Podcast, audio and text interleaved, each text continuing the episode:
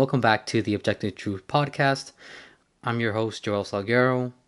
Uh, I'm sorry, guys, for not being pretty consistent with the uploading of the episodes.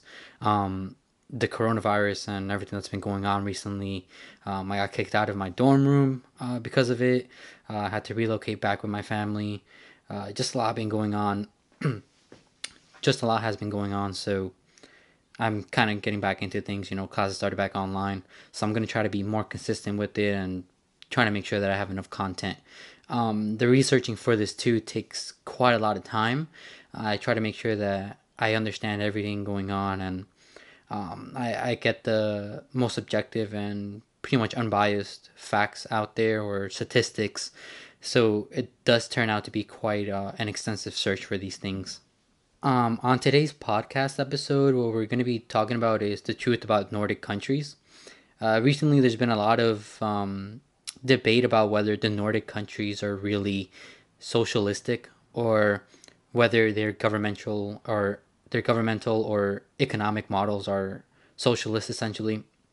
Um, candidates such as uh, Bernie Sanders and Congresswoman Alexandria Ocasio, uh, they're big advocates for these countries. They have uh, huge government programs, huge welfare programs, uh, universal health care, um, you know, uh, all these large programs that they essentially want to establish here into the United States.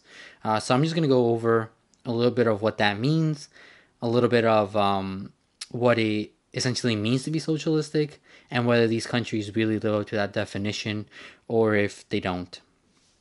All right, so starting off, the Nordic countries include Sweden, Norway, Finland, and Denmark. These are the four uh, countries that are considered Nordic, and these are the countries that most uh, progressive left people look towards when they're making their debates. Uh, so, socialism, uh, by definition, it is a political and economic theory of social organization that advocates that the means of production, distribution, and exchange should be owned or regulated by the community as a whole. Um, and as I'm going to go through these, we're going to see that these countries don't really have that socialistic um, reform when it comes to their economic models. That's where the big uh, differences in these countries. They have these policies for certain social welfare programs, but they don't in regards to um, just their economic reform. So, what I'm going to do is that I'm going to go through each of the countries and we're just going to look at what type of uh, minimum wage laws, if they have any at all, and the type of ways that wages are essentially negotiated between the workers and the companies. Um, so Sweden, Denmark, Finland, and Norway, they actually all use something called collective bargaining. Collective bargaining is essentially a way to negotiate wages and other conditions of employment, such as um, healthcare, um, you know, vacation time, all that stuff, uh, by organized bodies of employees essentially in the United States, we see these as unions. Uh, unions essentially are groups that negotiate uh, for the benefits of the employee or for the worker. Um, in the United States, they're not as strong as we're going to see in these Nordic countries, where they actually all use collective bargaining. And what collective bargaining essentially does, and the reason why it works in these countries, is because they don't have minimum wage laws they don't have a federal law that is saying you have to pay employees regardless of what work they're doing this amount. Essentially, what this means is that unions have strong power. The reason why unions are not great in the United States is because of these minimum wage laws. Employers could just say, okay, well, I'll just pay you minimum wage and you should be good with that. Whereas unions, they negotiate so much with the with the employers. They negotiate based on skill levels. They, they negotiate based on um, years that the employee has with the company. They negotiate on a lot of factors. And that's one of the great things about these unions, especially when they don't have, as I mentioned before, that minimum wage law. So, because these unions are able to directly negotiate salaries, that's just a direct line where they're able to effectively communicate with the company to what workers want and to what they think that they deserve. Um, this is something that I believe we should really take into consideration when looking at these countries because when you when a government starts to regulate how much an employee should make, that's when it gets a little muddy. That's when it gets a little in the gray area really we want we don't really want to see a whole lot of that in the United States, and um, I just think that this uh, collective bargaining system is a lot more effective, and uh, you know, uh, time and time again, on the uh, happiness index, uh, you know, these Nordic countries keep up coming up in the top because employees are able to negotiate their salaries. It's because of this, and because of also the extensive social welfare programs that they have. Now, I want to talk about uh, Norway a little bit more in depth. Now, Norway is one of the leading countries when it comes to being environmentally friendly. Uh, but there are some contradictions to this. Uh, Norway is uh, on a large collection of crude oil, which makes about 15% of GDP and about 37% of the country's overall exports. Now, the country has said that it wants to lower its carbon emission by 40%. And it also gives sizable chunks in tax reductions for citizens that have electric vehicles. However, when you really look at it, the money being made by exporting oil is essentially what helps it pay for these socialist programs that they have, uh, the universal healthcare and such. Um, so while yes, Norway is leading in environmentally friendly um, changes and is continuously doing that, you have to really think about the oil that it is exporting. It's making a little bit more than a third of its overall exports. Now, the amount that it is exporting all these other countries are using it and burning fossil fuels.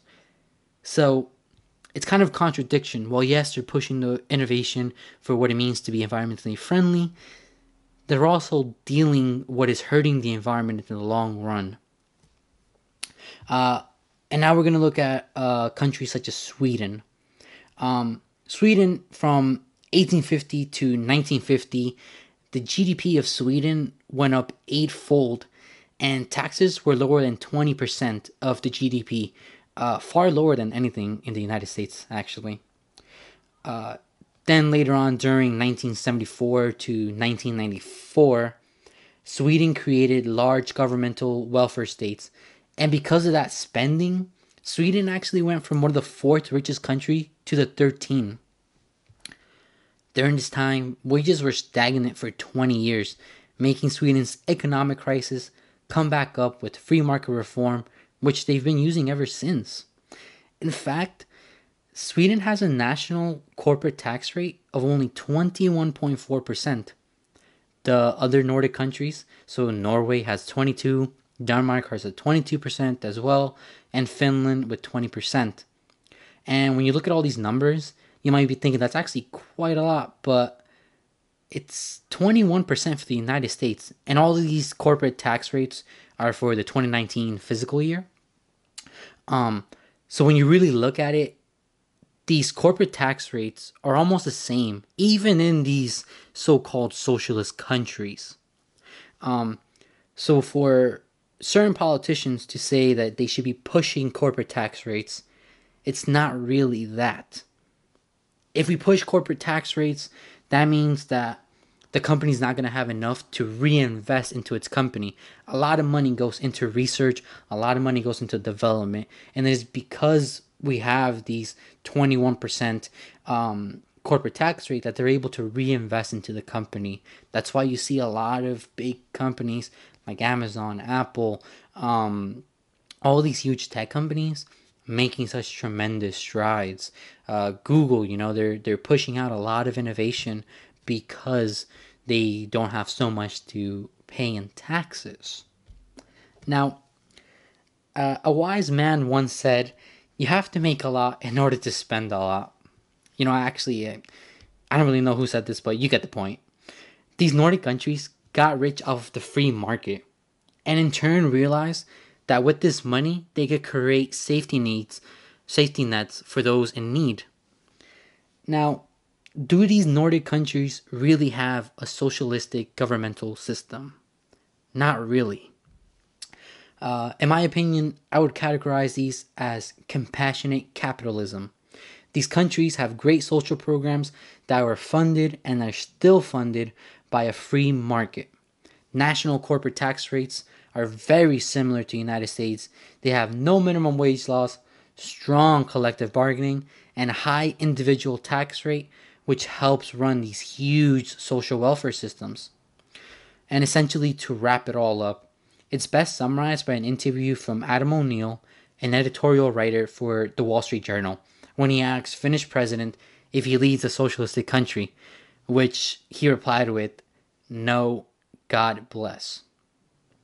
So I hope this has shed some light into essentially these Nordic countries. Um, you know, a lot of politicians are going to try to persuade people that they have universal programs that are funded by corporations and the government gives it all and all that. Um, these countries are almost, if not a bit more capitalistic than the United States. Um, they have a system which is very much deregulated, but they make these social programs, such as collective bargaining, such as these unions, that are able to negotiate for the the better of uh, the employees and the people in these countries. Um, so that's essentially it. These countries are not much different than ours. Even uh, presidents of these countries say that they don't run socialistic countries at all. And we have to remind and we have to remember that um, socialism is essentially the step to communism, which I could get into an, another episode of its to its disasters and its flaws and why it just doesn't work at all. Essentially, they run a capitalistic economic system in these countries. So if you hear anybody saying otherwise, now you know why. Now you understand the workings of these uh, countries.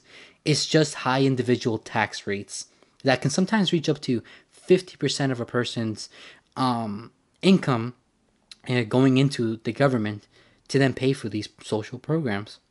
So you have to really think about it and uh, ask yourself are these countries is the government really providing these programs or are the individuals just paying the government to give them these programs? Um, and i think that is the question which truly answers if they're socialistic or not. Uh, i hope this has shed a lot of light about these nordic countries. Um, remember to always reach out if uh, for any episodes that you guys want to hear.